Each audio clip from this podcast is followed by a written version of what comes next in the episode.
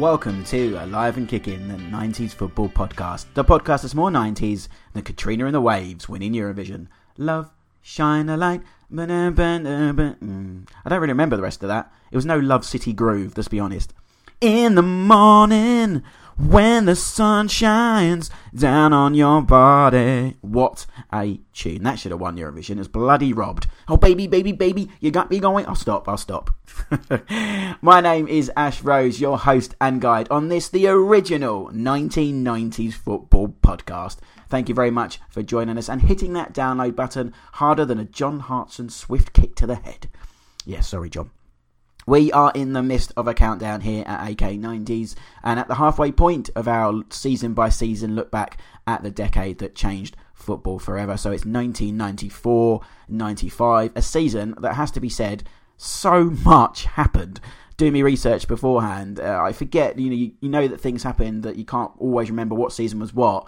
A lot happened in ninety-four ninety-five and we get through all that, well, we try to at least, in the, the show today. Obviously the crescendo was the famous last day at Anfield where Blackburn Rovers won the league. No spoilers, I'm sure you already know that. And I'm hoping we can cheer some Blackburn Rovers fans up because obviously in the modern world, last weekend, Blackburn were relegated to League One, which means next season they'll be the first ever Premier League winners to be playing third tier football next year. Um, so I'm hoping to put a bit of smile on your faces, Blackburn Rovers fans, by talking about that famous season and Kenny and Chris and Alan and Tim and Tim and Henning and Colin and Graham, Jason, Stuart, all that lot. That was pretty much the team, wasn't it? The main team anyway. Um, we talk all through that, that famous day, that famous season with John Harrison, who joins us on the show, a Blackburn fan and a B B C journalist. So we're talking lots and lots of Blackburn, so look forward to that. Uh, just going back to last time out when we did ninety-three ninety-four, I usually like to sort of tie up a few loose ends, but to be honest, I think we pretty much covered everything on that show. It was a season, unlike what we're going to talk about today, that not really a lot happened in terms of controversies and, I don't know, shenanigans, I guess. A lot happened on the pitch that we talked about with our first our guest, Joel Young, you know, friend of the show, part of the furniture, the grandfather clock. Oh, wait, I'll stop calling him that because he'll bloody hate it. Uh, he talked to us about Middlesbrough and Brian Robson's arrival at the Riverside, including that famous picture of him in half kit, half suit. If you've never seen it, go on the Twitter feed now. I think it's on the top of the page still. Uh, it's one of the best pictures of the nineties, ridiculousness and its player managerness um, in uh, at Middlesbrough. So I don't know what went through their minds, but go and check that out. Uh, we also had Mark Godfrey from the Football Pink. He was the first time for him on the show, and I thought it was great. Having now read the nineties special that's out now from the Football Pink, it's absolutely flaming brilliant. Um, so I'm going to give that another plug. So if you, obviously, you love your nineties football because you listen to this podcast, go out and get the latest issue of the Football Pink, proper old school fanzine, and it's dedicated to football in the nineties. I think the best place is to go on their Twitter feed and their website at Football Pink. And there's so many stuff in there. I mean, Mark himself wrote a great article on music and football in the nineties, which I really, really enjoyed because, you know, they kind of did walk hand in hand. We talked a little bit about it on the show last time out. We talked about like, the Lightning season, goal of the season, uh, goal of the month, sorry, and goal of the season. Actually, thinking about it, but that's I still think of that song when I hear it, and I still think of when I watch Goal of the Month now that they should have the Lightning Seeds, and Mark goes into that. And also a great piece from friend of the show Matthew Crist on the Anglo-Italian Cup. But outside of my friends of the show, there's some great pieces in there as well. Go out and get that. I can't recommend it enough. We also had Rufus Brevitt on the phone. I know, I know, Q P R again. We've had kind of two in a row with Matthew Lorenzo slipped into the middle of those three. But um, I thought it was a good interview. Obviously, still loves the club. Didn't realise how much he didn't want to leave, so that was interesting, at least to me. I hope you guys still found bits of it interesting. We did talk about Fulham as well, but he was a really nice guy, Rufus. Um, we've got another really nice guy on today's show as well. Um, today's guest is somebody, very a very nineties name. ninety-four ninety-five um, wasn't the best season for him and his club, Crystal Palace, but we talk about the nineteen ninety F A Cup final, that Crystal Palace team, as well as his later days at Coventry and England caps. Uh, so John Salako is today's guest. Uh, really nice guy, so I look forward to that. Um, what else did I want to talk to you about? Oh, kits, of course. Lots of people got in touch with me this week because of the new Manchester United away kit. Um, obviously, I'm a kit geek. I already check in for new kits every sort of four four times a day, maybe. I'm always on Twitter typing seventeen, eighteen kits to see if anyone's released them, which is why I know that, you know, Ipswich have, Doncaster have, uh, I think Queen of the South I saw the other day. So I'm, I'm on it, but obviously the headline act this week has been Man United's new away kit, which had been rumoured and leaked for a while, which I never like to believe until I finally see somebody wearing it, and that was released this week. And of course it's a homage, great word, to the nineteen nineties kit, away kit, one of my favourite kits actually. If you go back and listen to the top five kits in the nineties pod I did with the great John Devlin, I chose this in my top five. It's the Man United kit from ninety to ninety-two. There's an away one. The uh, I call it maple leaf pattern. I don't think Adidas call it that, but that's, that's to me that's what it looks like, sort of jagged maple leaves. And the nineties version was that amazing purpley blue that they wore in the cup final in ninety-two.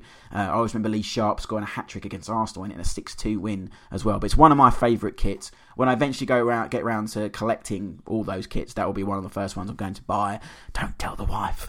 Um, so yeah, that's that. So the new kit is kind of, well, it's black, isn't it? Um, so it's not purple or blue. It's a very cool two thousand seventeen black and grey, and I love it. Well, not as much as I love the original, but I love any homage to nineties football kits. So I really, really like that one from Adidas. Well done, you guys. I'd like to see a lot more of this. I know the new Liverpool shirt has got the, the V-neck, which makes me think of the, the sort of ninety-five, ninety-six shirt that they wore with a big V-neck as well. Although a lot of the notes will tell you it's more owed back to the eighties kits with the pinstripes. But any homage to nineteen nineties, uh, I, I'm, I'm loving it. So any new kits want to do that. Oh, yeah, actually thinking about it, if anyone at Nike wants to do a homage to the nineteen ninety-four U S A kit, I'm pointing to it, you can't see it, but it's in my office, as I always say, we would bloody love that as well. So yeah, get on with it. So great new kit from Man United.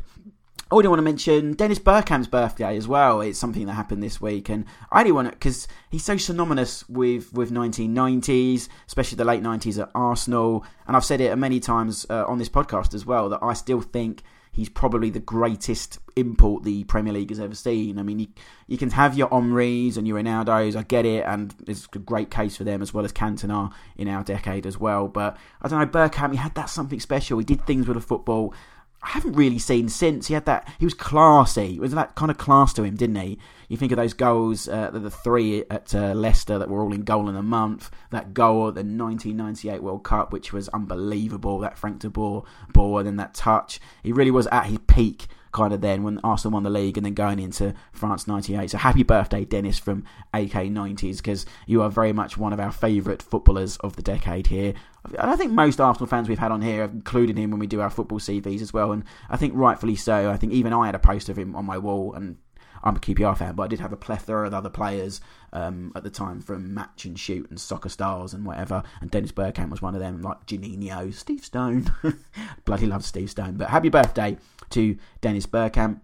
And the only other thing I wanted to mention, because I put it up on Twitter earlier, was that it's been twenty-one years since the nineteen ninety-six F A Cup final, and I'm not going to talk about that because it's drab, um, horrible final where Eric Cantona settled, but you can't talk about that final without talking about those suits, can you? I'll put out some great pictures today of Sigyn Bjorneby, Ian Rush uh, in, in those suits, and the just expressions on their faces is, is so funny. Like, although Bjorneby's rocking it. He, he, he's looking quite cool. Rush, not so much. I think he's got the ump, and I think Ryan Giggs is looking at him with a strange look, and there's a great picture of, in the background, there's Andy Cole with a kind of look on his face. You kind of want to put a thought bubble above his head just to say, what are you wearing, mate? Really. I think it was Armani, wasn't it? Something to do with David James. I don't know. I think they all blame each other, but classic nineties. It's on the cover of the book, cheap plug. Um, Jamie Redknapp, thumbs up. I think Jamie Redknapp quite liked playing it, you know, the whole Spice Boy thing that they kind of bemoan now, but at the time, I think a few of them were actually reveling in those suits, but horror show, absolute horror show, but classic, classic nineteen nineties. Anyway, let's stop me waffling, because there is so much to get on with for, for nineteen ninety-four. Uh, ninety-five with us. Um, interview-wise, as I say, we'll get John Salako. There was a point where we we're going to get um, Aussie Idealist on the phone. Unfortunately, we couldn't work out in time, so we don't go into uh, stuff about Jürgen Klinsmann as much as I really wanted to.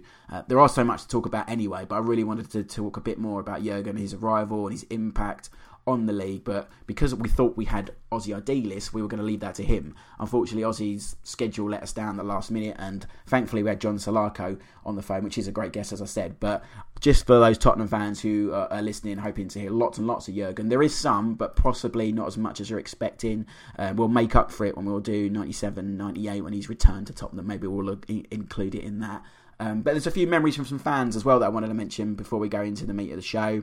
Uh, when I put up what were your memories of this season, um, a lot of you got in touch. Thank you very much for that. It's always nice to hear um, your memories and include them if I can into the show.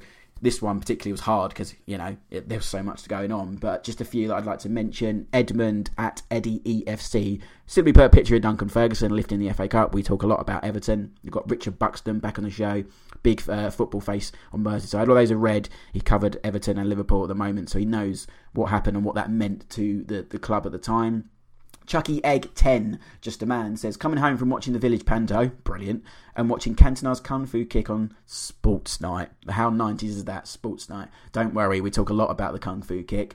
Uh, Ollie at Duff Bear, who's also a friend of uh, Gorilla Position of the other podcast that I'm on. He said, I was at Anfield that day, we won the title. It's a day I'll never forget. Of course, he's talking about Blackburn. Anthony Carr at Anthony Tant Carr says, Martin Smith, hashtag son of Pele, hashtag S A F C. I'm not sure, quite sure we get round to Martin, but thanks for your input, Anthony. Uh, Andy Cole getting sold to Man United from Newcastle. Yeah, we mentioned that, Richard. Uh, Richie Wall. Sam Stevens, seventy-one, says an amazing goalless season competition. We talk Letitia, of course, how can we not? Uh, at Wes Cart, which is Wes Cartilage, Uh, says Everton going from relegation candidates to F A Cup winners in the space of seven months thanks to Joe Royle. Again, we talk a lot about Everton. Uh, two words, says James Powell, three six three, Jürgen Klinsmann. We do talk that. Tim Wall simply shows a picture of Eric Cantona doing the Kung Fu Kick.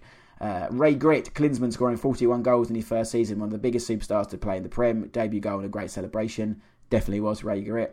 Matthew Crist, who was actually supposed to be on the show today. Uh, I may have mentioned that last time out, but he's doing his own football nostalgia of the nineties. Uh, he's playing in a charity match for Football Whispers alongside people like Darren Anton, John Salako, uh, I think Russell Wasman is there, Paul Walsh. So enjoy that. But he said, flying to Barcelona for a day to see United being beaten four nil, being at Selhurst for Cantona's meltdown. You could see it coming. We'll talk to him when he's back on the show about that. He also mentions Man United's five nil win over Man City in the Manchester Derby, where Andre Kanchelskis scored a hat-trick. Uh, and lastly, Colin Watkins at Colin Watkins simply says, the best season ever. I guess he's a Blackburn fan. Well, let's get into it then so we can talk about what Colin thinks is the best season ever. Before we get into the meat of the sandwich, let me just remind you that you can get in touch with us, like all those people have there, at A K ninety s on Twitter and on Facebook. We're not, you know, Facebook is not our strongest tool at the moment, so if you are a Facebook person, which I'm sure that most of you are because that's the life we lead these days, give us a like just to help us along. But even more, if you want to help us along, go on iTunes, give us a five-star rating and review. It'd be so much appreciated if you can. Um, it, it just helps us reach out to more people, get people on the show, just build the brand of A Life Kicking, because there's so much more I want to do with this show. So yeah, that would be brilliant. But I'm going to stop waffling now. Um, all I'm going to say is if you want to listen to previous episodes, they're on iTunes and on SoundCloud and on the website as well. But I'm going to throw over to myself now, where I'm with John Harrison, as I mentioned, Richard Buxton, and Matt Davis is back with us as well to talk a bit more positively about Nottingham Forest than he did last time and the great team that finished third that season, as well as John Salako on the phone. So this is A Life and Kicking. I am Ash Rose. Let's talk nineteen ninety-four ninety-five. Okay, we're going to rattle through this now. nineteen ninety-four ninety-five, so, so much to talk about. Um, and we're going to start with, I'm sorry to do this to you, John, but it's been a sad week for Blackburn uh, and Sunday's relegation. But we're going to try and cheer you up. How, how are you feeling? John Harrison from the B B C, journalist. How are you doing after Sunday's uh, disappointing day? Yeah, a bit depressed, to be to be honest with you. It's uh, it's, it's it's tough. It's, it's tough being a Blackburn fan at the moment. But, um, yeah, it's nice to... Nice to remember some uh, some happier times. Yeah, we'll definitely cheer you and all the Rovers fans up. Um, I'm going to seg that way into a Nottingham Forest fan. So I know you weren't rivals on Sunday technically, but Matt, you're on the other end of it, escaping it. And we're going to talk more positively about uh, Nottingham Forest today. Uh, Matt Davis, Matt, voice of TalkSport and Chelsea T V. How you doing, buddy? I'm good, thank you. Yeah, probably a bit better than John. I must say, I did feel his pain on Sunday. It, it was sad that it had to be either of us, but a bit of reflection on um, on the current ownership, I think. I mean, it's, just looking back into into Forest ninety-four ninety-five and thinking of the contrast between then and now, it's not quite as stark as Blackburn, but it's not far off. Mm, yeah, the ownership, that's for a definitely more modern podcast, but you could go for days and days on that one, couldn't you? And finally, we are a jam-packed, I'd like to say studio, but we'll, we'll, we'll call it that. That's fine with me. Uh, returning to the podcast after a while, Richard Buxton, a freelance journalist, a bit of a, a Anfield view from ninety-four ninety-five, of course, that famous day. How you doing, Richard? Not bad, Ash. Very good, actually, compared to the other two guys. Sorry, guys. yeah. yeah, okay, yeah. I think you probably are. Yeah, okay. So, like I said, lots to talk to about in ninety-four ninety-five. So let's get the, the C Vs out of the way. Um, John and Matt, it's your second time. Let's start with you, John. Um, favourite Blackburn game of the nineties? Is this going to include this season? I'm sure it will be. Yeah, well, I, I look back on that season, and uh, obviously I think most people will remember the Anfield game getting... But we actually got beat then, obviously, and um, I, I think that the game that... I think probably most Blackburn fans, I would imagine, um, remember equally fondly is the second to last game of, of that season, which I'm going to go for as my favourite game of the season, which was it was a home game to Newcastle, and we won one nil and um, got absolutely battered.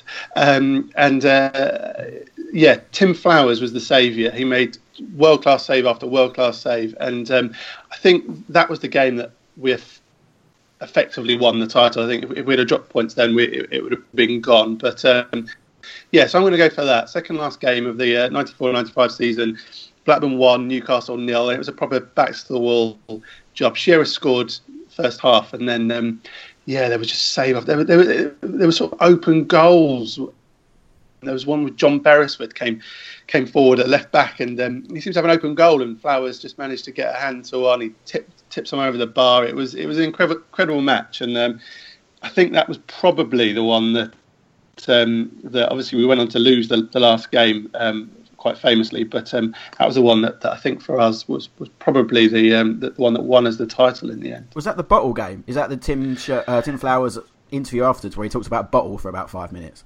That's the one, yeah. yeah. Well, great interview. Well, be, because it, uh, it was Ferguson. Ferguson had been winding everybody up again, um, and um, and and saying that we'd lost our bottle. He did. He did. He did it similar with Keegan. Obviously, it was the next season, the one after that, and um, yeah, it, it was. I think. I think Flowers came in, man of the match, put him in front of a camera, and he uh, he probably uh, probably said a bit more than he wanted to, but it was good copy anyway. Yeah, classic interview. And outside of Ewood Park, your your favourite game of the decade? Um, I would probably go for... I think the, the, the ones that you remember as as a, as a non-fan um, are the F A Cup finals. Mm. And the one that always remembers is the very first one of the nineties, uh, Crystal Palace v Man United, three three. Um, and of course, in those days, it went to... Um, so that was nineteen ninety. It went to, the, went to replay as well. I remember the replay being absolutely dull.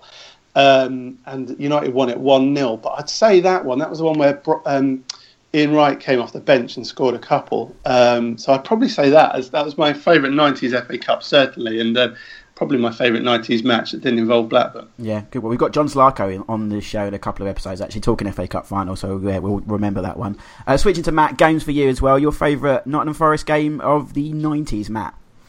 Um, I'm actually going to go for one which I didn't attend, which is a bit weird, but um, just because of what it meant to Forest. It's from the season before the one we're going to talk about today. Uh, we won three two away at Peterborough, which was the game um, in which we secured promotion back to the Premier League after a year away. We went behind early on, but Stan Collymore got two brilliant goals and Stuart Pearce scored as well, and it got to two two. We still needed to win. All the Forest fans came onto the pitch. London Road, obviously small ground, old school ground, you know, terraces and what have you. And it was three quarters Forest that day. Uh, all the Forest supporters spilled onto the pitch in excitement, not realising we still needed, needed another goal. So Stuart Pearce literally ushered the supporters back into the seats in a way that only he could have done. Um, and yeah, it was Pete Collymore as well. The sort of goals, the goals that he scored were very typical of the goals that he got for Forest. Uh, in those days, which was sort of pick the ball up, back to goal on halfway, beat two defenders and then shoot from the edge of the box and just power it into the net. But just the fact that it meant that we were back in the Premier League after only a season away, and we'd had a really poor season, start to the season. It took a really sort of late run at it to get automatic promotion, and uh, yeah that was the day that we sealed it, so I'll always remember that. Oh, good one, good one. Peterborough, I didn't think that to come. Um, outside of the City ground then, uh, your favourite game of the nineties? Well, this is a really, really obvious one in contrast to that. But I think I'm going to have to go for Man United beating Bayern Munich in the Champions oh, okay. League final. Just for the fact uh, of the way that the game finished, obviously was amazing. Also, it's the first time that an English club had won the European Cup slash Champions League since nineteen eighty-four. So, you know, it was a, an end to that way. But yeah, I mean, the... The finish of the game was just extraordinary, wasn't it? And it was good that, you know, so many English players, Beckham and the Nevilles, et cetera, all got to win that trophy as well. Not many people have picked that one, actually, which is surprising, because maybe it's the Man United thing, but yeah, it was, you know, amazing. I was doing my uh, geography coursework when I was when I was watching that, if I remember rightly. Well, not doing it, more like. But and then finally, Richard, uh, we couldn't remember where we were with your C V, so I've just chucked kits at you, so which I do to a lot of people anyway. So your favourite Liverpool kit from the nineties? This was a bit of a tough one, actually, um, but I think probably to suggestion you have to go for your first one, which is um, coincidentally the one Liverpool wore in this season, the um, the Adidas one with the, the three stripes up the side of the um, mm. at the bottom half of the of the shirt. It came out the season before. It was um, worn at the ninety-four World Cup quite extensively. I think it was Romania, Norway, Sweden, and someone else. I forget the yeah. country. Excuse me now, but they all had this this. I know we're not big fans of templates on this podcast, but that was kind of the one template I could really get on board with, because it was it was obviously the first kit I had. Um, the away kit was quite nice as well for that one, the uh, the white one with the green sleeves. But yeah, um, they wore that on the opening day, had... didn't they? Against Palace, wasn't it, on the opening day, if I remember rightly, they wore that one. Yeah, that was that was the, the one memory I have. But they, but they wore it, I think, the season before, because they had this crazy notion in the nineties that you could have a, a home kit and away kit for more than one season. Never. Without it being um, exactly perish the thought, but. Um, Yeah, I think that, that one, and especially with the memories with, with the final day as well, and the League Cup final earlier in the season, I think that one had to be the one for me. Yeah, no, we don't like... I like the fact there's new kits every year. I'm I'm new school in that fact, because it just means more new kits. But outside of the, the Anfield kit cupboard then, what would you say would be a, a plethora to choose from in the nineties, obviously? What would be your favourite kit? Well, this is a bit of a strange one, because this is another template design as well. It was... Um, but obviously not in this, this country. It was... Um, When Kappa went through a phase of sponsoring all the major European clubs, yeah, they had a um, it was the Barcelona kit from I think it was I think it was this season or the season before, um, that had the um, the two tone colours, and it ran through the collar. It had, and they had it on quite a few um, designs. Athletic Bilbao had that similar design with the um, the, the V neck and the collar, and it was quite a nice a nice look, and very kind of very of that time in Spanish football. And I, I got it a bit. I think a mate of mine threw out an old Barca kit a year after it came out, so I was made up to get hold of that. For I think I paid about a fiver for it, because it was nearly new. So that one's always got uh, memories from me as well, because it was the last one that um, that the, the Dream Team wore before the they were disbanded, allowed going to, to Real Madrid and, and so forth. Mm. I, I think you'll get a lot of money for that kit now. Yeah, good choice, good choice. Right. We need to get going, because ninety-four ninety-five was a very eventful season. Um, I've called it in my intro the crescendo, because it very much was, including the end at Anfield. So start at the beginning though.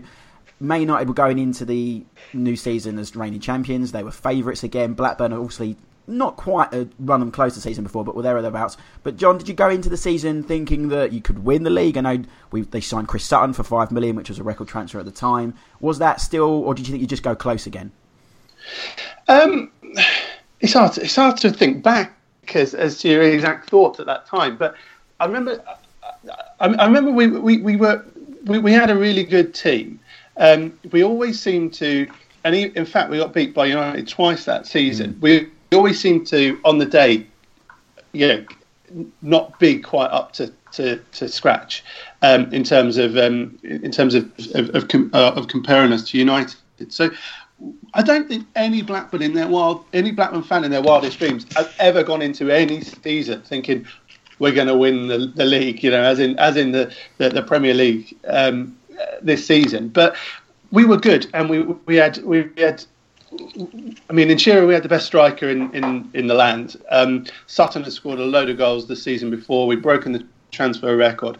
I think everyone went into it thinking we're a good team here, but I don't, you know, it's hard. It, it, even then, even looking back, I don't think many Blackburn fans thought we're better than Man United. Um, so, uh, and, and I think I think the proof was in in the pudding when we when we played them. We, we usually we usually got beat by them actually. So um, no, I don't think we, we did. But but having said that, I think I think most of us thought we won't be that far away. Mm. Well, you weren't really, and you were top. Well, Newcastle was who came out of the traps. Um, they were top until November. Yeah. Um, and then Blackburn, pretty much from that point onwards, they beat actually Q P R four nil at the end of November, which when they went top of the league for the first time. And then other than a yeah. small blip in January, it was you were top, although the title race was close. When was the point in the season that you thought, hang on, we really could be in with a shout now? I think, um, I think you, you, I, again, it's it's kind of hard to hard to think back, because most of the time you're just looking over your shoulder terrified, because yeah. as soon as you start thinking about, yeah, you know, it's, it's probably the Leicester, Leicester fans as well from last season. It, when you're being chased down by Manchester United, I don't think there's any, there's ever a moment you think we've got this in the bag, or we we could win this. But I think looking back, you know, our, our home form was, was, was amazing. Obviously, they lost Cantona, uh, which we, we may well talk about. Um, and um, I think that was probably a, a big moment when they when they lost when they lost Cantona. Um, but again, I, I remember I remember playing them at, at, at Ewood Park. We got beat we got beat four two. Um, somewhat unjustly, Henning Berg got sent off just before half time and they got a penalty. Um, but they beat us four two. So even when you started believing, you you, you kind of came unstuck. But I, I guess, you know, around sort of that Easter time, you start thinking we we could win this. But I, I just remember being petrified the whole time, to be perfectly honest with you. It wasn't that enjoyable. Let's just bring in the other guys before we talk about the famous last day. I mean, Matt, were you? I mean, Man United weren't the neutrals team at that point, were they? It was all about Blackburn. Do you remember this team growing throughout the season? Yeah, I do. Blackburn were actually one of um, very few teams who actually beat Forest home and away this season. Um, so I, I remember that and, and thinking how good they were. And as you say, Man United definitely weren't the neutrals team at that time. So everybody wanted Blackburn to win the league that season. And And they were, I mean, they were such a such an attractive team, but they they really had players of sort of courage, I think is a nice way to put mm. it. You know, you think the likes of Sutton and Shearer, obviously you've got the headlines, but also people like Colin Hendry and Tim Flowers and Tim Sherwood as well. There's a really good spine to that team, wasn't there? So you felt like, yeah. you, you referenced the, um, the Tim Flowers bottle interview, and you, you felt like it wasn't really something that was ever going to happen to Blackburn, because they had that strength of character in them. And I remember that Newcastle game as well, where they did get battered but did win one nil, and, and that sort of nicely illustrated that point. Mm-hmm. Yeah. They had a lot of captains, if I just say that. I always get a bit obsessed with captains in football teams, but if you look through that that Blackburn team, they had Shearer, Sutton, um, Colin Hendry, Henning Berg, Tim Flower, um, Tim Flowers, Tim Sherwood was obviously the, the club captain. They had a lot of leaders in there as well. Mm, David Batty, of course, as well. Graham, even, well, even... He, he was injured for a lot of yeah. it. Pe- people sort of forget that, but yeah, Dave, when when he was around as well, he he, he was another one. Yeah, yeah, mm. absolutely. Richard, obviously, you're no fan of Man United, especially growing up. But um, obviously, King Kenny was manager of Blackburn. We'll talk about the final day in a second. But I imagine, as a Liverpool fan, you were rooting for Rovers all the way through. Funny enough, um, probably I, I didn't really. It was kind of my first season, kind of, of going to games regularly, so it was kind of trying to learn, learn the ropes, you know, and, and and kind of just focus on one team. I mean, as you get older, you focus on, on other teams, and obviously mm. towards the end, you start to you start to look at, you know, who can who can win it, who can nick it off United, and that sort of thing. And you know, Blackburn were always always going to be a force to be reckoned with, with the Walkers millions behind them. Um, and I think as we saw, you know, United had that. Um, push in ninety-three, and the year before they'd been beaten by Leeds, who no one really expected to to um, to win the title, if we're being honest. Who kind of did had a few fallow years, hadn't they, in the post uh, Revy era, and and then out of nowhere came and won the title. So there's that always that belief that you could get at United. It was just a case of would somebody, and with the, the millions that, that Walker spent, um, it wasn't actually your modern um, assembly of a title winning team really, because he wasn't throwing, you know, eight-figure sums at, you know, he wasn't throwing ten million at, at for the Sutton deal. He wasn't, you know, throwing in um, Tim Flowers and Tim Sherwood at, you know, eight million piece and that sort of thing that we've seen in this country with City and Chelsea in recent years. Um, so I think it was probably the perfect time for someone to catch United. I think we just didn't realise that United would pull away even stronger after that, though. Mm. Well, it, it, it did go down to the last day. Um, everybody knows what's happened. Blackburn were at Anfield. Man United were at Upton Park. Uh, the, the results went Blackburn's favour, but that, just tell us about that afternoon, John, from a fan's perspective, and the topsy-turvy day that it was, going ahead, going behind, all the shenanigans that was happening at Upton Park. It was one hell of a day, wasn't it? It was. Um, I can tell you exactly where I was. I was at the um, end-of-season uh, awards ceremony for my football club. I was about thirteen. I was probably playing in the under thirteens team at the time, and it was held in a in a bar, and um, effect, effectively they, they had the they had the T V on, and uh, my overriding memory of the day isn't how isn't how I felt particularly. It was my dad, Now, my dad's obviously a bit older than me. He'd he'd he'd, he'd enjoyed he'd enjoyed a, a lot of the hard times, you know, before before Jack Walker came along and, and, and made us into into the force we were. And in the middle of all, of everything that was going on and all these Man United fans, he was just sat there on a chair in the middle of the room, almost on his own, just in silence, um, just a bag of nerves. Um, and that's my overriding memory of the day, actually, um, more than sort of it, it going one way or the other. And, and, and then uh, and then at the end, him just him just being sort of um, over the moon about it. But, um, yeah, I mean, we'd, talking about bottle, we'd almost bottled, we had almost bottled it. We'd lost to Man City, I think it was the last, about the fifth game from the end. We lost to West Ham away, which we, which I was at. Um, Don Hutchinson scored, and um, that was the third to last game, and then and then obviously um, uh, it, it came down to that last last game. I, I, I remember it being an awful an awful day. I, I think it, it's pro- you know I, I dare say if you speak to Man United fans about about beating Bayern by, by Munich now, they'd say it's the best day of their lives. But you know, when you're going through it, it's awful, and, and I remember it just being awful. And I, and, and as I say, it best I can best describe it as my dad just sitting there for two hours or ninety minutes, whatever, just sitting in the middle of this awards ceremony, just in silence, just watching the telly, just trying, you just just couldn't move. Um, that's probably the best way I could describe it. It was just, it, yeah, it was horrible. It, it, you know, it was it wasn't great. It wasn't great, and obviously, um, it, every, everyone everyone was focusing more on. on what was going on at West Ham by the end of it, and um, and all the chances that and Andy Cole, bless him, was missing. Yeah, I think he's Sir Andy Cole in Blackburn, isn't he, these days? Well, he, he is. He, he's, he's done pretty well for us because he, he effectively won us the title that year, and then he, then he once we signed him in the first year we signed him, we won the uh, we won the League Cup. So uh, yeah, yeah, he's, he's not he's all right as Andy Cole. As far as we don't want Andy Cole.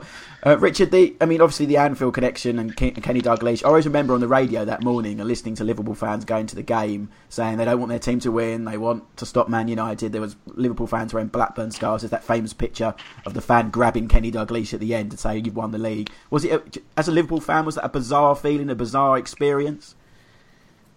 Um, it's interesting because I think I, I think probably that was probably the first time I, it's. where you counted probably fake news as we know it, because there was all these um, whispers going around that every sports club in Liverpool sold out a Blackburn shirt on, on the Sunday morning. I mean, you couldn't have fa- you couldn't have found anything other than Liverpool and Everton on Merseyside sports shops really. So that was that one was doing the rounds, and then obviously people were saying they wanted um, it's sort of that my enemy's enemy is my friend sort of thing. Um, you know, we, we'd rather Blackburn won up in United, similar to probably when Man City beat United in. The, the past decade was, that we're in now. Um, but it, it was strange because I was kind of at that age where I, I just wanted Liverpool to win regardless. It was sort of, it was Liverpool winning or there's no point even having the discussion. You know, why would you want your team to lose? Um, but the way I was, I was actually at the game um, on the final day. I was actually in the um, in the main stands, and it's it was interesting because there was that sort of surreal atmosphere, that sort of people, you know. Um, it, well, when Shearer scored, I mean, everyone was actually...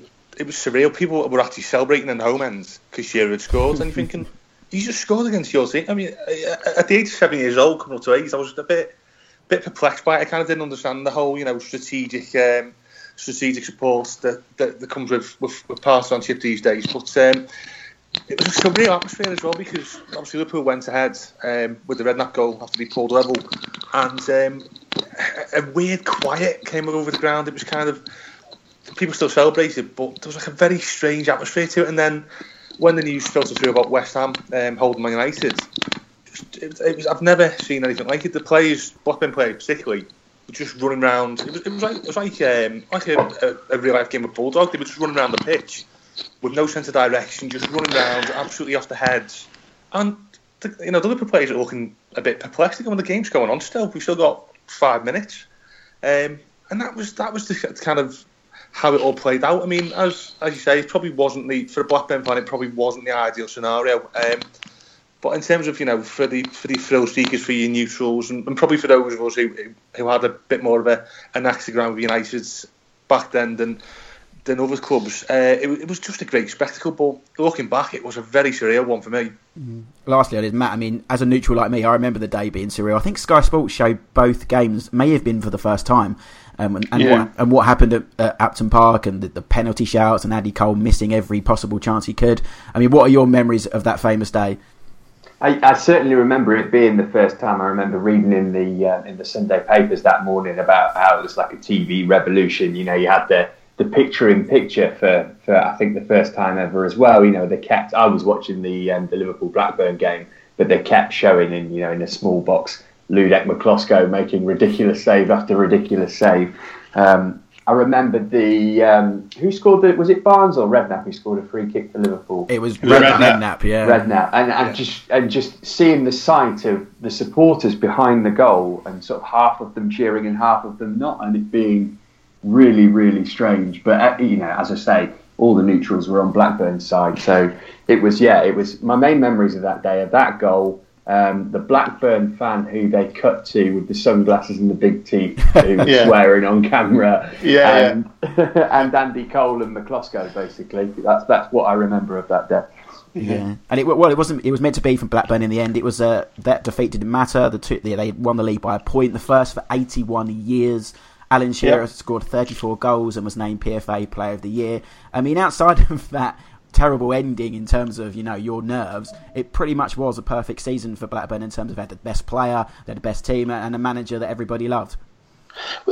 It was. I think I think people kind of... It's a, a bit unfortunate what happened on the last day, because people sometimes think that we kind of fluked it. And and we didn't fluke it. We were we we we, we were the we, we were we I think we were the outstanding team. I think the only argument you can make against us is we got United beat us twice, but I could I could go chapter and verse how, how we were cheated both times, but we won't go into that. But we we were we were a really good attacking team. We scored loads of goals at home. We we were putting three, four, five goals past people very, very regularly. Um, we had the two best centre forwards. Um, I think we probably had the two best wingers that year as well. You know, w- Wilcox and Ripley were so underrated, um, and we were pretty good at the back. Um, we, we, at that time, we were shocking in the cups. Uh, that would be the only the only thing you could go back. We got beat by Trelleborg in the uh, in the UEFA Cup, somewhat famously, and then. Um, Can't remember who, who, who put us out in, in the cup that year, but I, I think I think they were so focused on the league by the end of it that that that, that just kind of um, that, that that just that, that was just sort of went by the wayside. But it was a perfect season in, in, in many ways, and, and, and it, it's hard to it's hard to believe it, it it even happened at times. You know, when you when you look look at where we are now, but um, yeah, that, that team I think will always always have a really special place in every single Blackburn Rover. Rovers fans' heart. People like yeah, people like Mark Atkins as well. Mark yeah. Atkins played so so many games in central midfield, and he was such an unsung hero. Um, you know, Ian Pearce, Jeff Kenner, these guys they were they were they were real unsung heroes, and and um, really made the difference for us that year, I think. Mm. Well, I hope we've cheered some Blackburn fans up with that. That's that's slightly segue. Oh, Mark Atkins though, he follows us on Twitter, and I've been trying to get him on the show. So if you're listening, Mark, come on the show, answer my answer my D Ms. Um, but that's sort of segueing to uh, to Man United. You mentioned it earlier, John, but let's talk to the other guys uh, about the... Well, we can't not talk about the famous... One of the most famous incidents in any decade. twenty-fifth of January, nineteen ninety-five. Selhurst Park. Eric Cantona, Richard Shaw, Richard Simmons, Kung Fu Kick. Matt, talk to me. Yeah, what a, what a weird, weird incident it was. Um, obviously, everybody remembers the... Um, the Cantona line about the seagulls yeah. following the trawler, uh, which was just magnificent. But it's a strange one, really, because, I mean, not in terms of a kung fu kick, but it's almost odd that that's the first time that a player has reacted to a supporter having a go at them. When you think about what they have to put up with sometimes, mm. which goes well beyond the um, the realms of what's acceptable. But just a bizarre, bizarre moment. And I remember the... Um, What you you said the name of the guy who he kicked at? Richard Simmons, yeah. Richard Simmons, and, and him saying something no, along Matthew, the lines sorry, of Matthew Simmons. It's Richard Shaw, Matthew Simmons. he said he's he said something along the lines of, "Oh, I said to him, go on, Cantona, get off, get off. It's an early back for you." Like, no, you didn't. You definitely didn't say that. Uh, just the sort of the condemnation of Cantona, which was acceptable, but I think. was in part due to the fact that he played for Man United, to be honest. I think people were quite keen to um, to criticise, whereas really you can have a little bit of empathy for him, but it was just a, I mean, it was a it was a mark of Cantona's sort of individuality, I suppose, isn't it? He was the only player who would have done something like that, I think. Mm. Um, Rich, what what do you remember from from that? I mean, it's, I remember Jonathan Pearce's commentary and him in typical J P style at the time on Capital Gold going absolutely bananas about it when I was listening to it. But uh, I mean, what do you remember? I mean, do you agree with Matt's sentiments there?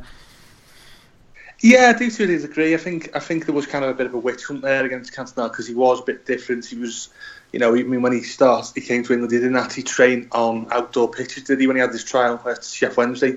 So, you know, he was always a bit of a maverick, and I think there was that sort of, I mean, it, it sounds strange saying now, but it probably, probably would have been acceptable these days, that sort of, you know, blame it on, you know, condemn the foreigner sort of thing. And yeah, it was it was strange. I mean, I didn't hear the Pearce commentary till uh, many years later, and as you say, it's it's, it's quite an iconic moment. Um, the thing I remember about it was, it seemed to be, uh, it set off a bit of a chain reaction in football, that, that incident, because, you know what it's like when, when you're young, you go to school and, you know, you have, You you get ready to G M T V in the background, and everything that seemed to be on was about football, and you, you'd think that'd be great. Back then, it was horrible because because that was the, the, the start of, you know, football being on the front pages for the wrong reasons again. You know, we had the England Ireland trouble yeah. a month later. But looking just at the Cantona incident, it was I, I do think he was probably a bit a bit harshly treated, and as you say, the, the lad who, who he, he kicked wasn't really. Um, wasn't really being that genuine, was he, with what he said? And I think it came out later on. I did a bit of research into this when I think it was the twentieth anniversary of when it happened, so about a couple of years ago. It, um, I, I looked into this, what the guy's credentials, and he's been in prison a few times, I think, or he's had restraining orders or antisocial orders against him, so he wasn't really an upstanding citizen by by any stretch anyway.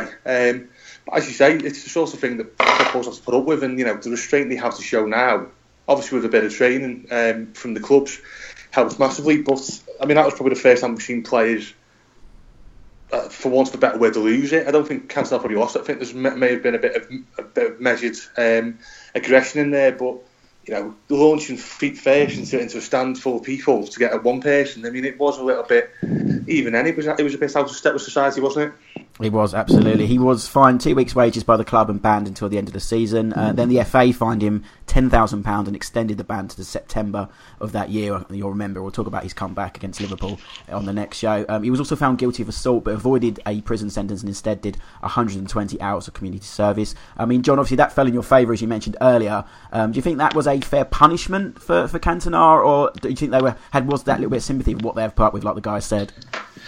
Um...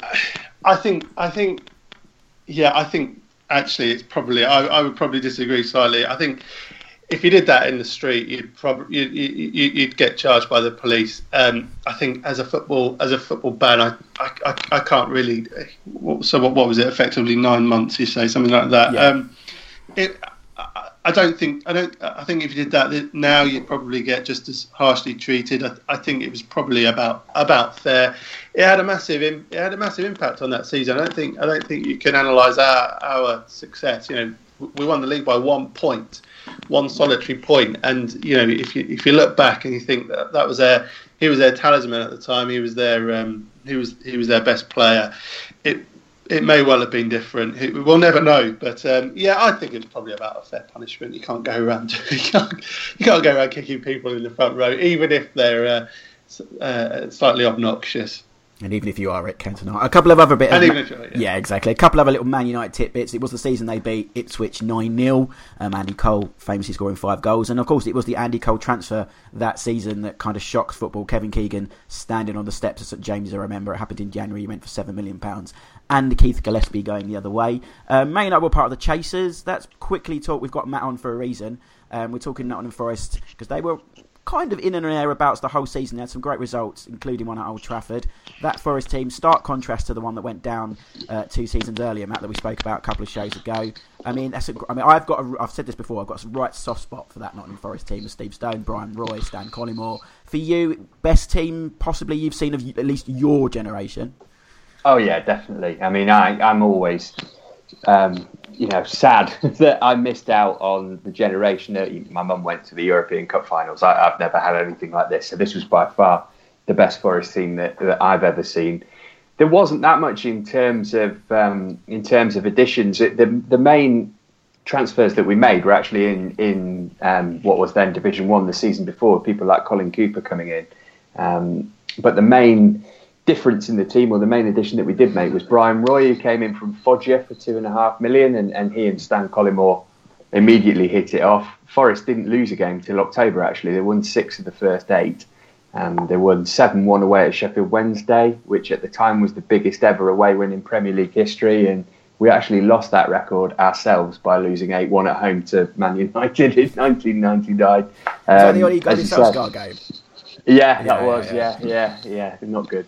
Um, but we, as you say, we also won at Old Trafford that season. We won four one at Spurs and two nil at Chelsea, which, you know, if you say that now, it just sounds ridiculous. We were, what, twelve points behind Blackburn in the end, so we never really in it in terms of a title challenge. But for a promoted team to do that in their first season, obviously qualified for the UEFA Cup as well because of finishing third, it was a it was a brilliant season. And and Brian Roy in particular was a real find. I mean, it, you know, Jürgen Klinsmann took the headlines in terms of foreign signings that summer, but Roy was just as impactful, I think, in, in what he did for Forest. Mm. Quick mentions to the other guys on Forest because we've got to rattle through some other things. But um, Rich, remember that Forest team? They were great to watch, weren't they?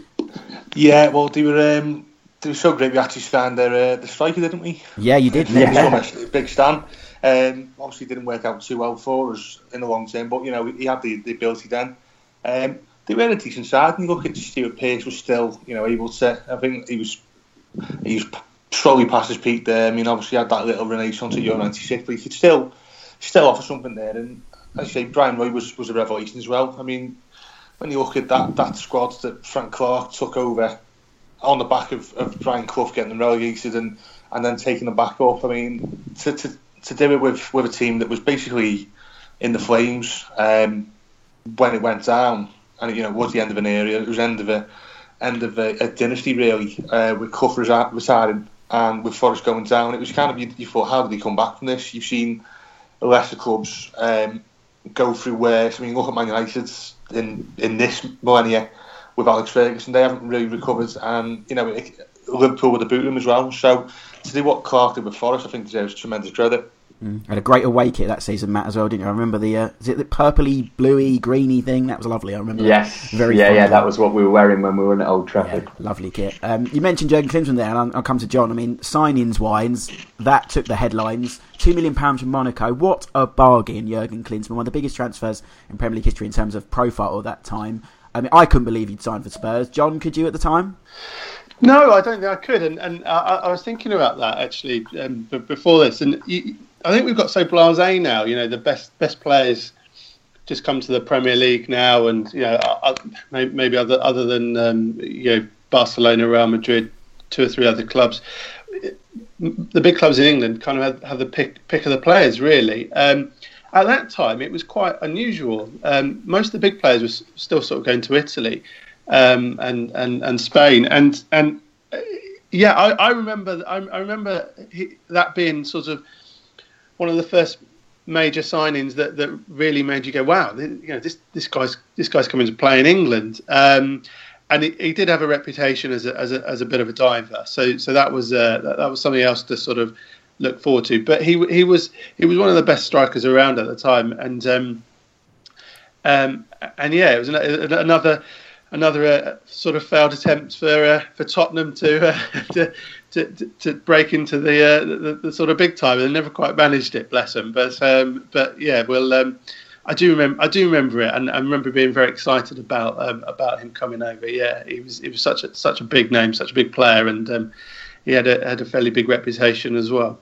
Yeah, I guess it was. I mean, it was a success for Jürgen himself, I guess, because he scored thirty goals that season, including that, that debut goal at Hillsborough where they were in that beautiful purple kit. Almost made my top five when we did top five kits of the nineties with John Devlin, and did the diving celebration, as John alluded to there. And he went on to have a, a great season for Spurs. Not quite uh, all round for Tottenham, because Aussie Idealist was soon sacked and replaced by Jerry Francis. We didn't help my Q P R team saying that. But I remember the signing. It was it was amazing, because I think it was like two million pounds or something to see this super star coming back off the, the nineteen ninety-four World Cup in the Premier League, it really did open the floodgates that we'll talk about in, in further pods to different players and big names coming to the Premier League. Um, he left at the end of the season to go to Bayern Munich. He was only there for one season. I mean, Alan Shearer famously saying he's washing his car with his shirt and all that. Um, although he did sign him again a few years later, which we'll talk about. But massive, massive signing. We're going to give the lads a quick break there and go into our interview today. Um, ninety-four ninety-five wasn't a great season for this guy and his team, uh, Crystal Palace, but we, we kind of don't dwell on that. We talk more about the earlier part of the nineties when he made the F A Cup final in nineteen ninety, right at the start of the decade. Uh, also played for England, his England caps, and for Coventry. It's former winger, talking to me early today on the Live and Kick In, John Salako.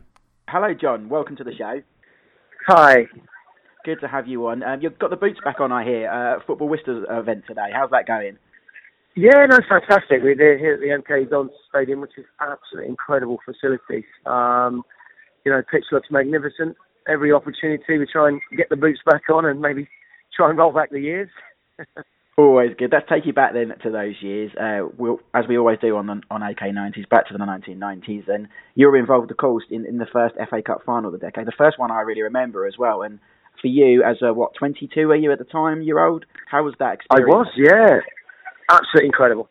Absolutely incredible. You know, we we sort of, as a kid, uh, a couple of years earlier, I'd seen Wimbledon beat Liverpool, which was an incredible feat. Uh, but the F A Cup final, um, for anyone of my generation, and certainly me, who...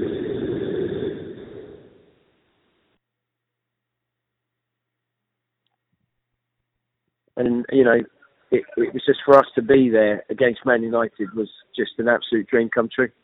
And it's one of those finals that people, I think people still look on fondly because it was a really good game, especially the, the, the first game, the, the three-all draw at, at Wembley. I mean, what was that like to play in? Ian Wright coming off the bench, amazing game. Yeah, yeah, because a lot of people do talk about that. I mean, the, the semi-final against Liverpool, who were effectively the biggest team at the time, we beat them four three at, at Villa Park.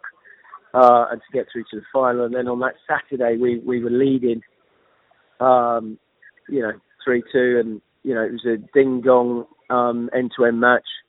Uh, six minutes to go. You know, right, you say, right, he comes on, scores one of the best goals I've ever seen in the cup final when he turns Palace down. And then, you know, I I make that cross. He scores at the far post and, and we're in dreamland. And we think you've just got to hold out. And then Mark Hughes equalises and breaks our heart. And, of course, we come back for the replay on the Thursday and, you know, it was a dour. It wasn't quite, you know, it wasn't anywhere as exciting. Uh, Manu do enough to win. And Sir Alex Ferguson, the rest of his history, isn't it? Uh, indeed, yeah. Do you think that little bit of experience in the in the Man United team just got him over the line in that second game? No, absolutely. You know, what what you always know is the underdogs, uh, you have that one chance, uh, and it's usually in that first game to win, to surprise uh, the bigger team where they don't quite play as well. But obviously, drawing on a Saturday, this Saturday was our t- chance to win that. You know, Thursday, they, they had their game heads on. You know, they, they, they knew what they had to do. And I, I do think that, you know, we dipped. We certainly didn't perform to anywhere near uh, where we were on, on the Saturday. And, and, you know, they did, you know, they knew what it was about and they were able to get over the line. So fair credit to them. How is your view for someone who played in the F A Cup final in, in that decade to the way it's viewed now? Do you feel, feel a bit sad that it's lost a little bit of its luster? Oh, absolutely. Look, you know, I still believe it's the, it's the greatest club cup competition in the world. And, you know, the history, the way um, teams like Sutton can be in the mm. quarterfinal, Lincoln. You know, when you have cup runs, it's a chance for the non-league boys to come and play against the pros. And, you know, the amount of times it happens, it's the, you know, it is Dare to Dream. It is when football is at its best. Um, you've got big teams going to small grounds, Arsenal going to Sutton. It's just, it's fairy tale stuff. And, you know, when I grew up, you know, the semi-finals were massive games and, and the cup final was a whole day event. You know, you sort of saw the players right from the hotels in the morning. There was this massive build-up to the game. It was the biggest game of the, of the season and it's it's sad. You know, I am saddened, but time moves on. You know, Champions League's what it's all about now, you know, and, you know, the top end Prem stuff is massive all around the world, so you, you know there's there's so many big games. But you know, I still think the F A Cup holds a very special place in most people's hearts, and it, it certainly does in mine. And you know, I still think it is special. And, and you know, you know, the, the Arsenal Chelsea game is going to be is going to be a spectacular game. Mm. that team, you say, it moved on to next season. You had a great season, nineteen ninety-one, when you finished third in the league. And yeah. did that really give you the kick on that cup final? And as a group, what what, what did that team have that, that yeah. made it so no, good that season? No, that's exactly it. I think that galvanised that squad. I think it brought everyone together. It gave us the belief and the desire. I think we all wanted more. I think we all wanted to go out. We we were like, well, hang on a minute. You know, you know we, we can do this. You know, we're good. You know, you, people like Wrighty and Brighty grew in stature. You Jeff Thomas, you Andy Graves, you know, Nigel Mines. You were like, hey, you know, we we we could play this. You know, we we could do something. And you know, we finished third. And, and that was the year Liverpool were banned and they let, let Liverpool back in. Otherwise, we'd have been in Europe. Uh, and it's, a, it's such a massive shame because, you know, the year after, Leeds finished fourth. And I can remember Ian Wright, we were talking about it, and Ian Wright said, look, if there's heavy investment in the team, you know, I'll stay. But, you know, they sort of decided they didn't really need, you know, Steve Coppell and, and Ron Nose decided didn't really need too much. The year That year, um, Leeds finished fourth and they bought Dirigo, Cantona and Wallace. And they won it the year after. And, you know, you look at things like that, and I think a little bit of investment, mm. and, you know, maybe kept Wrighty for another year or a couple of years, you know, it could have been different. And we went down. I got injured. I did, I did my knee that, that, that, that Christmas. Um, Wrighty left. We went down. And, you know, Wrighty went on to be an incredible, you know, absolute legend at Arsenal. Good luck to him. Um, Which is a shame I didn't get that move. What you did do, though, and something I always remember as well, he scored an incredible goal against Nottingham Forest in, in the F A Cup when they used to do about six or seven replays, whatever it was back then. Do you remember that goal? And was it like yeah, fifty-five no, yards, or wasn't it? Yeah, that's my favourite goal. Um, incredible, yeah. It was nine minutes um, of a, of a, of a third-round F A Cup tie at Forest Ground against the top, top Forest side. Um, and I can remember Mark Crossley came out, miskicked it. I sort of controlled it just inside the halfway line. Mm. I jumped inside Roy Keane and then lobbed Crossley. And, you know, it was just magical, really. And, and in a lot of ways, yeah, that was my favourite and probably most special special goal I scored. Mm. Palace became a bit of a yo-yo team, didn't they, in the mid-nineties? I think you mentioned you had a bad luck of injury and then they suffered from the four teams going down. And But you did win the championship yeah. in between. Was it a bit of a funny time, to lots of ups and downs to be a Palace player yeah. and a fan at the time? It was, yeah. It was just incredible. It really was. I mean, we, we yeah, the fourth team, I think we went down on something like forty-seven points. And that, that would be, you know, that's top half the table now. Mm. You know, and and then obviously, you know, we, we, we then had a new team um, of your Chris Armstrongs, your Gareth Southgates, um, and, and we won the championship. And then we came up. Um, we got, and that year we went down. I say, as the fourth team. I think Ray Houghton was in the side. We got to the semi-final of both cups, mm. and yeah. I think I can remember we drew Man United in one, and Liverpool and in the other, wasn't replay, it? And Liverpool in yeah. the other on the two leg. How was your luck? Because I think the other two teams were in it were like Millwall and Swindon, wasn't it?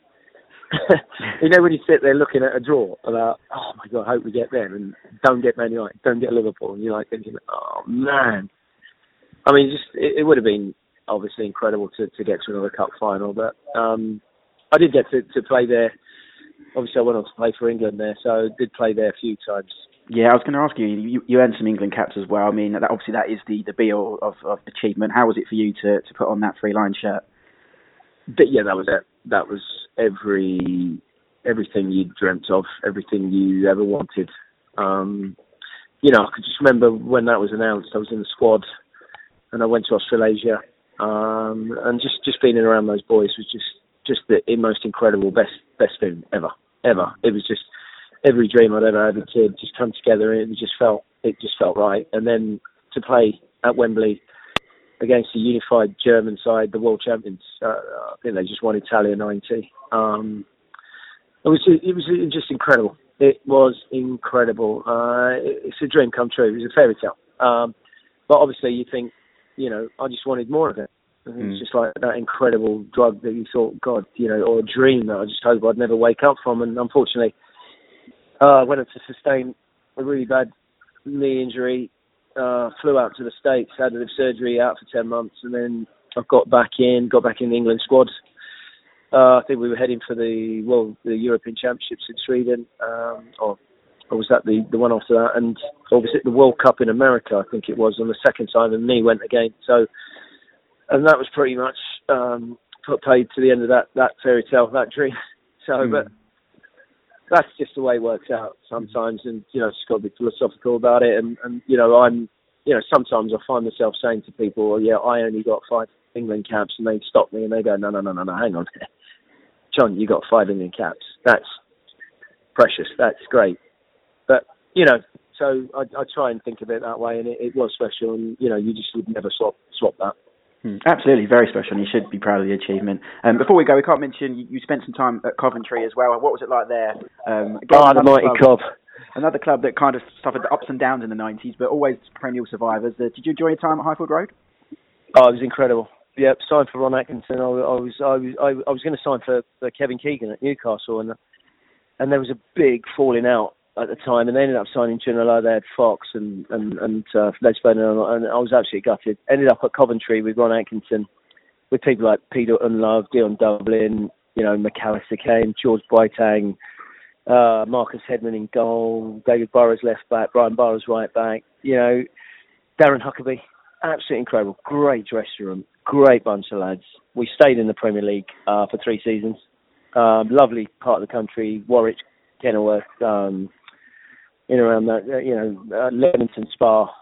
Um, had, had had had two of my kids there at Warwick, Warwick Hospital. So, yeah, absolutely incredible time. Loved every second of that.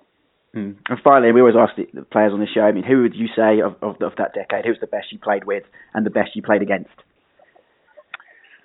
Uh, without a doubt, um, I have to say that the best player I played with was, was Paul Gascoigne, mm, um, and Ian Wright, but, you know, Paul Gascoigne was just a genius. He was just incredible.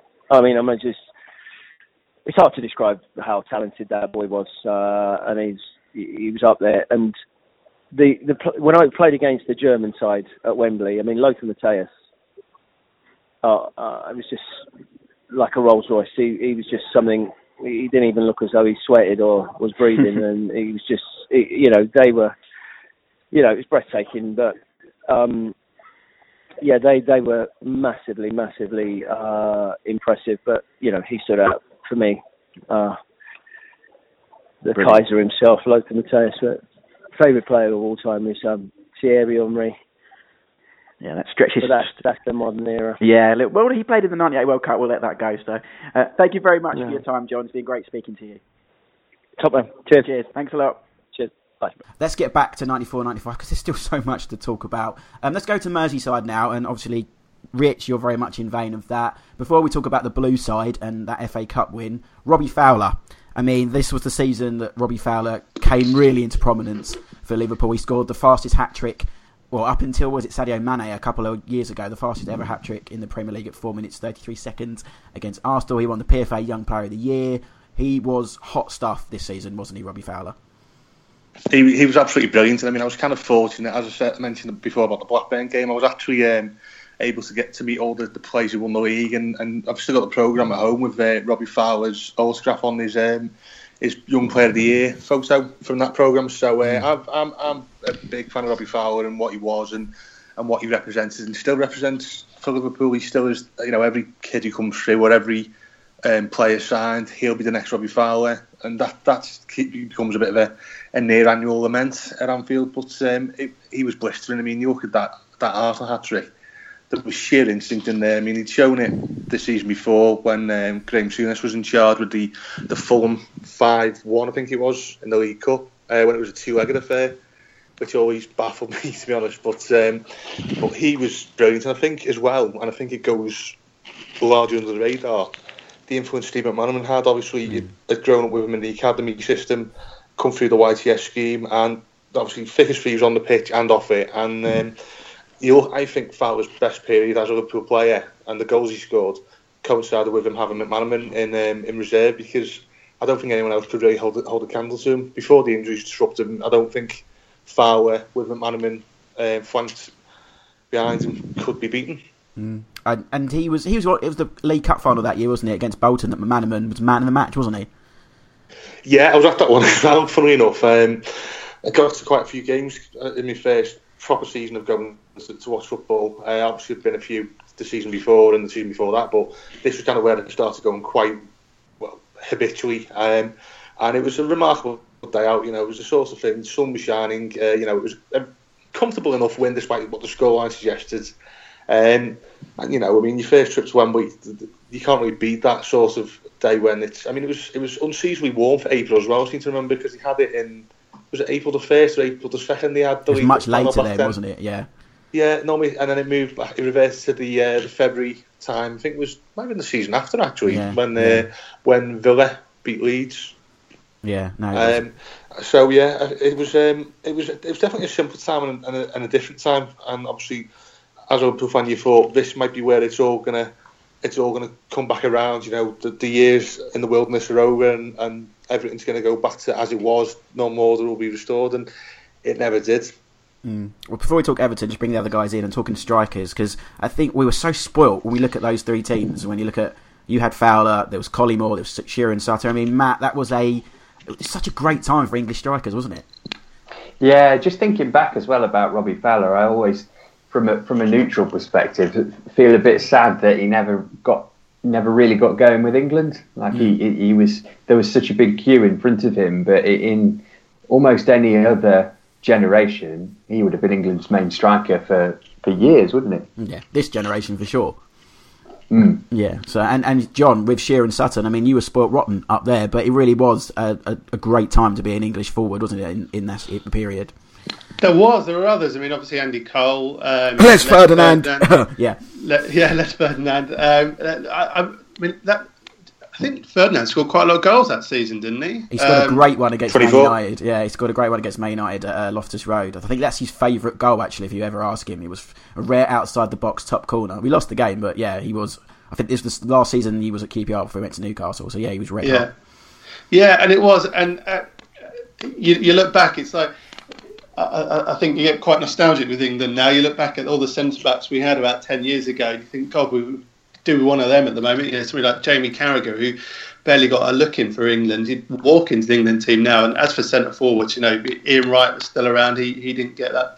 He did, probably didn't get as many England caps as he would now. Fowler, Ferdinand, all these guys, they'd walk straight into the team now, I think. Mm. Letizia, of course, he won the goalless season that year as well. That's Dormer against Blackburn. I think that was the only bad thing for you guys, wasn't it, that season, really?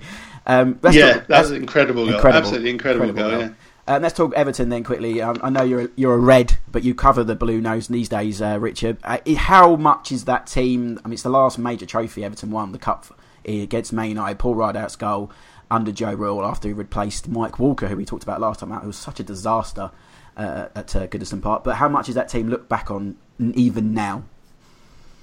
Well, it's still they've still got that status of, you know, being the last trophy winning team, and there's there's a, a certain amount of. Um... of a law that comes with that, and a certain amount of prestige that comes for them. I mean, they're probably in the same vein as the as the Howard Kendall teams in the nineteen eighties. Um, I mean, I, I think the Mike Walker experiment was an absolute mess. I mean, even from the outside, you could just see it wasn't going to work. Well, I said last and, I mean, time, I mean, how did he last into the new season after such a disaster of the second half of the previous season? That would never happen in modern football, but somehow he did. Well, I think Peter Johnson probably just gave him the benefit of the doubt, yeah. being because Peter Johnson wasn't really, he wasn't what you'd call um, your typical Everton chairman. He wasn't like a Bill Kenwright or a John Moores or Philip Carter. You know, people who had the club's interest at heart. He, he, his roots were in. Um, he, he was a Liverpool fan as, as a as a kid. He was uh, Tranmere's share, majority shareholder before he took over at Everton, um, and it was strange. The whole jo- Johnson's whole time, everything was bizarre. I mean, he, he replaces Edgecast with um, Bad Moon Rising as the walkout music, which, you know, many Evertonians haven't forgiven him for. I mean, he still he still referred to as Agent Johnson um, to this day, and it was just uh, the fact that he, Walk was allowed to stay. And I mean, Howard Kendall, for all his his, um, his historical accomplishments with Everton in the eighties, he he couldn't bear to, to take charge of the club that he'd taken to the brink of relegation in the, back in the uh, ninety-eight season, so and he, he resigned immediately. Now, Walker's not that sort of person. He was very egotistical from what the players have said at the time. He was very much a uh, you know a, a fancy Dan. I'll turn up when I want to turn up. I'll turn up when the sun's shining. Um, I'll just watch the players from the car. I won't have to take any training sessions. And, you know, the club was kind of, it was all um, outsourced really to do with coaches. So, you know, for Joe Rule to come in and to do the job he did, It, it was remarkable. And you look at the um, the players who were who are actually at the club now as coaches. You know, David Unsworth, Joe Parkinson, Duncan Ferguson even, you know, they've got their education. Joe Royal's actually back at Everton as well, funnily enough. Um, they've all got their education through the club, and they're, and they're trying to favour it, and that sort of is, is strengthening the tie with that cost ninety-five, especially with Everton now well into two decades without a major trophy. Yeah, it was a great win for them, and obviously meant Man United didn't win anything for the first time in, in three years, that, that win. I always remember the semi-final as well with Daniel Amakachi against Spurs, when he, they absolutely just ruined Tottenham, and they were the underdogs in that game as well. Yeah, um, that's they ruined the um, dream final. Sorry, Joe Royal made a big speech when he went into Elland Road and said, you know, it had a few four-letter words in, but basically the pressure built up a Tottenham United final, and he went, well, there's your effing dream final. Always the way. That's just what you need. Uh, we must talk about Arsenal, because it was a terrible, terrible season in terms of off-pitch, and then it ended on even more of a sour note in the Cup Winners' Cup final. Um, but Matt, and we're all neutrals here, let's bring Matt in. I mean, the Arsenal trouble started in November with Paul Merson admitting his addiction to alcohol, coke and gambling. He had a three-month rehab that meant he was out. Then the George Graham affair and the, the, the bungs and scandals he was alleged and then found guilty of. I mean, it was an absolute mess for the Gunners, wasn't it? It was. It was in many ways, but as you just alluded to there, they did still reach a European final. So as a Forest fan, if that's a mess of a season, then I would gladly take it. I mainly that. meant off the pitch, but yeah, go on. yeah, yeah. The, the Paul Merson thing was really sad. He got wheeled out in front of that press conference, didn't he, in which he broke down in tears. Um, I'm not quite sure why they, they felt that he needed to do that. The George Graham thing was, was slightly different. That was just obviously really poor judgment on his part. And then it, I remember about the final, uh, obviously the famous thing is Naeem's goal. Mm. But um, the when they the players came out onto the pitch, they did this ridiculous thing, which is the only time they ever did it. They made a player from each team stand back to back, and then they shone a spotlight on them, rather than the players sort of coming out and then doing the handshake thing that they normally do. So it would be, you know, for Arsenal, John Hartson, and for Zaragoza, Naeem, and then the spotlight would shine on these two players stood back to back, and it was just the most ridiculous thing that I've ever seen. But yeah, obviously, the, the main problem for Arsenal on that night was that they lost the match to uh, a last-minute fluke goal from a former Spurs player. But yeah, still, if, that, if that's a bad season, then then I'd gladly take it. Yeah, as a Q P R fan, I would too. But yeah, I, I, I was really alluding to the off-field shenanigans. I mean, George Graham had been there uh, for nine years, uh, John, and he was... I mean, it always makes me laugh that the bung was for a player called Powell Idenson, who we never really saw uh, to yeah. play for Arsenal anyway, and the stuff with John Jensen. Yes, he scored at, uh, his only goal against Q P R. We won three one, shut up. Um, but yeah, it was it's just a sad end to a, a great legacy for George Graham at Arsenal, wasn't it?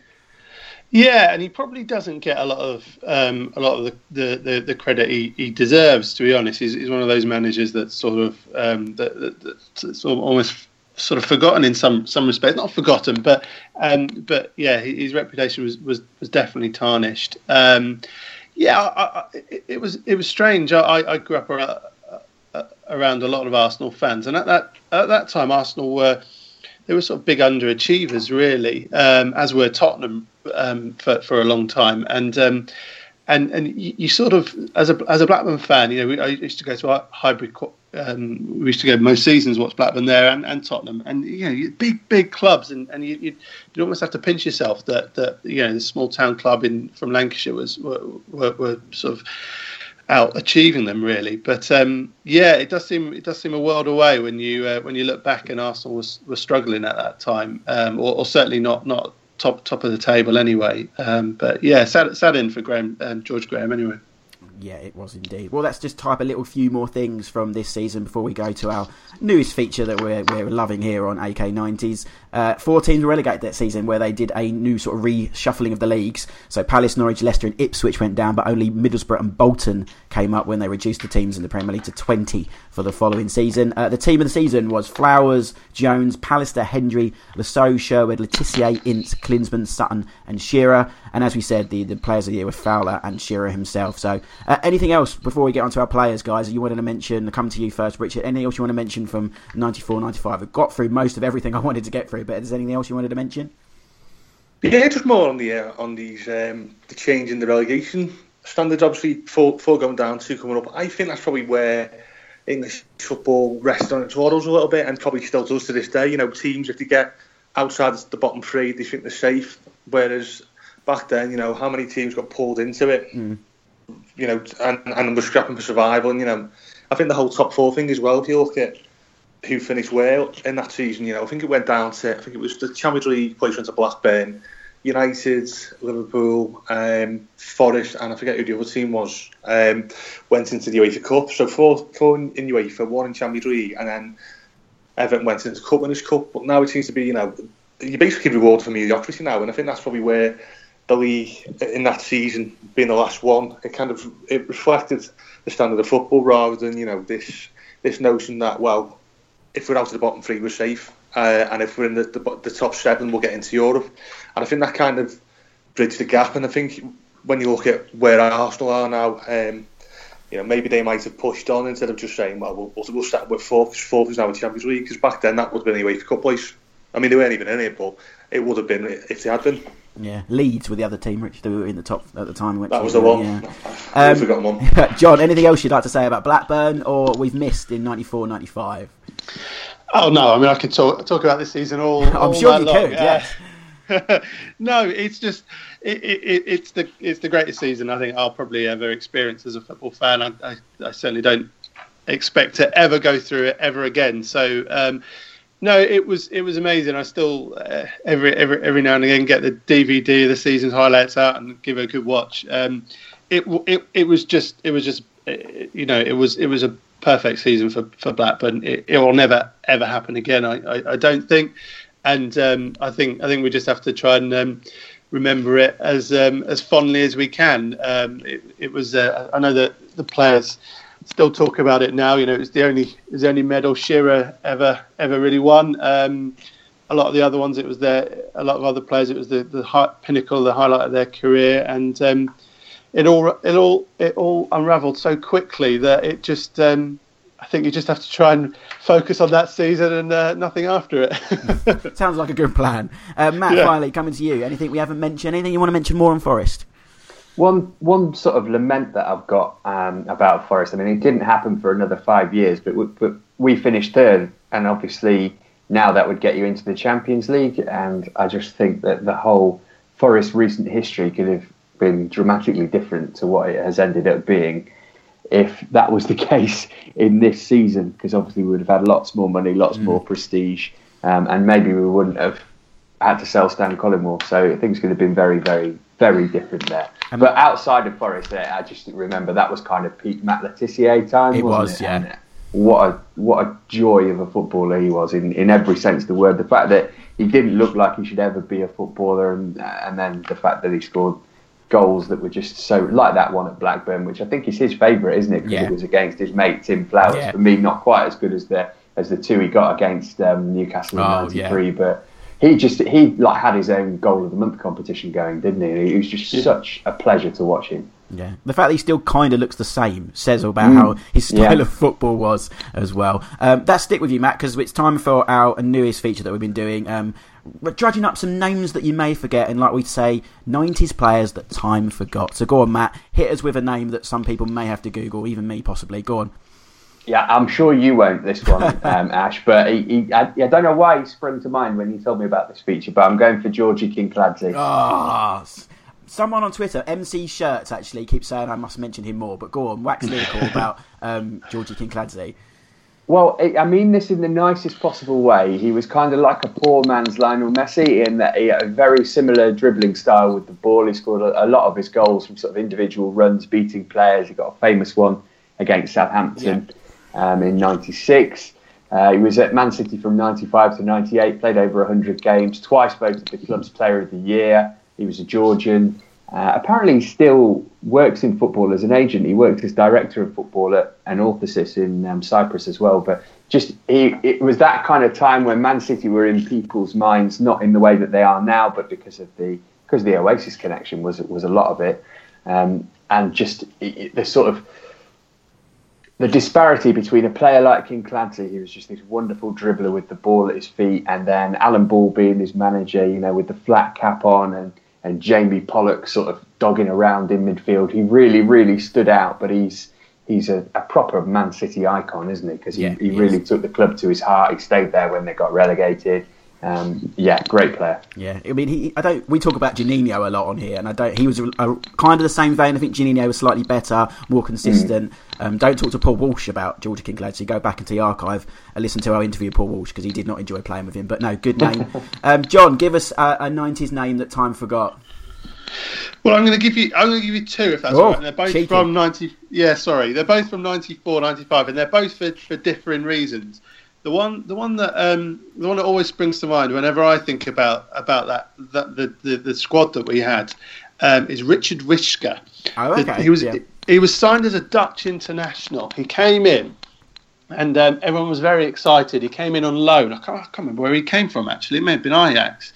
Um, it was yeah, no, it was Bordeaux. He came from Bordeaux, um, and. Um, Everyone thought he was going to be the, the absolute bee's knees. He played one game all season, and uh, that was it. He went back to uh, he went back to Holland, I think. He went after that, and we never saw him again. On the flip side, one that I think that I, I always forget played so many games that season that we won was Paul Warhurst. Ah. Um, signed for a couple of million, which is quite a lot of money at the time, as a, as a striker, really. He scored goals for Sheffield Wednesday. Played twenty-seven matches, um, played twenty-seven games um, the um, the year we won the title. Played right back, central midfield. I think we had him at right right midfield at one stage.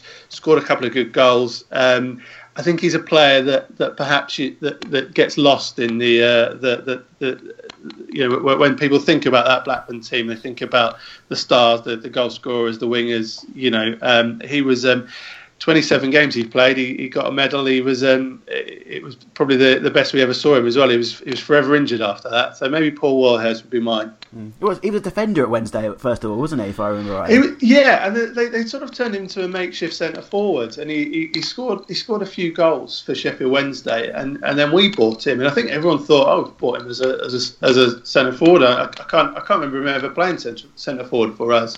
Um, he tended to play midfield, but as I say, we I. I, I, I remember him. Um, I remember him playing right back for us um, at times as well. So um, yeah, he, he was a decent footballer. And finally, Rich, give us a name. This one was a tough one. I had to try and wrestle with this one to try and work out, because it was between two, but I picked this one purely because he, he was absolutely awful. um, it was a player, a little-known player called Bjorn Torkvarme. Oh yeah, blonde guy. Um, Yeah, he, he went through this phase of it. He came in and he had his sweat back hair, and he looked like um, he was a Norwegian defender, and he looked like he was um, he was auditioned to be part of a Scandinavian pop band, um, yeah.